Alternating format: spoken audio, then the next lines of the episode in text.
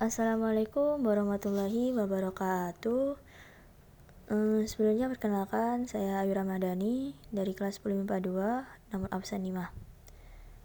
Nah, podcast ini saya buat untuk bercerita mengenai sebuah kisah yaitu Hikayat Abu Nawas dan Botol Ajaib. Tidak ada anti-intinya, tidak ada kapok-kapoknya. Baginda Raja selalu memanggil Abu Nawas untuk jebak dengan berbagai pertanyaan atau tugas yang aneh-aneh. Hari ini Abu Nawas dipanggil ke istana. Setelah tiba di istana, Baginda Raja menyambut Abu Nawas dengan sebuah senyuman. Akhir-akhir ini aku sering mendapat gangguan perut. Kata tapi pribadiku, aku kena serangan angin. Kata Baginda Raja memulai pembicaraan. Ampun tuanku, apa yang bisa hamba lakukan hingga hamba dipanggil? Tanya Abu Nawas. Aku hanya menginginkan engkau menangkap angin dan menjarakannya, kata Baginda Raja. Abu Nawas hanya diam, Tak sepatah kata pun keluar dari mulutnya. Ia tidak memikirkan bagaimana cara menangkap angin nanti. Tetapi ia masih bingung bagaimana cara membuktikan bahwa yang ditangkap itu memang benar-benar angin. Karena angin tidak bisa dilihat. Tidak ada benda yang lebih aneh dari angin. Tidak seperti halnya air, walaupun tidak berwarna, tapi masih bisa dilihat. Sedangkan angin tidak. Baginda hanya memberi Abu Nas waktu tidak lebih dari tiga hari Abu Nawas pun pulang membawa pekerjaan rumah dari Baginda Raja. Namun, Abu Nawas tidak begitu sedih, karena berpikir sudah merupakan bagian dari hidupnya, bahkan merupakan suatu kebutuhan.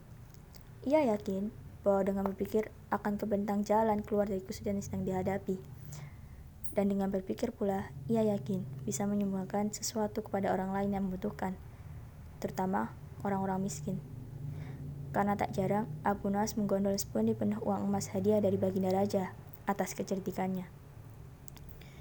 Tetapi, sudah dua hari ini Abu Nawas belum juga mendapat akal untuk menangkap angin, apalagi memenjarakannya. Sedangkan besok adalah hari terakhir yang telah ditetapkan Baginda Raja. Abu Nawas hampir putus asa. Abu Nawas benar-benar tidak bisa tidur walau hanya sekejap. Mungkin sudah takdir. Sepertinya Kali ini Abu Nawas harus menjalani hukuman karena gagal melaksanakan perintah Baginda. Ia berjalan dengan gontai menuju istana. Di sela-sela kepasrahannya kepada takdir, ia ingat sesuatu, yaitu tentang Aladin dan lampu wasiatnya. Hah, bukankah jin itu tidak terlihat? Abu Nawas bertanya kepada diri sendiri. Ia bercingkrak girang dan segera berlari pulang. Sampai di rumah, ia secepat mungkin menyiapkan segala sesuatunya, kemudian menuju istana. Di pintu gerbang istana, Abu Nas langsung dipersilakan masuk oleh para pengawal, karena Baginda Raja sedang menunggu kehadirannya. Dengan tidak sabar, Baginda langsung bertanya kepada Abu Nawas. Sudahkah engkau berhasil menjarakan angin, hei Abu Nawas? Kata Baginda. Sudah, Paduka yang mulia, jawab Abu Nawas dengan muka berseri-seri sambil mengangkat botol yang sudah disumbat. Kemudian Abu Nas menyalakan botol itu. Baginda menimang-nimang botol itu. Mana angin itu, hei Abu Nawas? Tanya Baginda. Di dalam tuanku yang mulia, jawab Abu Nawas penuh takzim. Aku tak melihat apa-apa, kata Baginda Raja.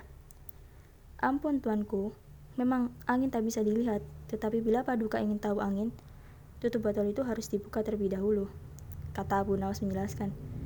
Setelah tutup botol dibuka, Baginda mencium bau busuk, bau pentut yang begitu menyengat hidung. Bau apa ini, hai Abu Nawas? Tanya Baginda marah. Ampun tuanku yang mulia, tadi hamba buang angin dan hamba masukkan ke dalam botol karena hamba takut angin yang hamba buang itu keluar, maka menjarakannya dengan cara menyebat botol. Kata Abu Nawas ketakutan. Tetapi Baginda tidak marah, karena penjelasan Abu Nawas memang masuk akal. Dan untuk kesekian kalinya, Abu Nawas selamat. Sekian yang saya sampaikan, kurang lebihnya mohon maaf. Wassalamualaikum warahmatullahi wabarakatuh.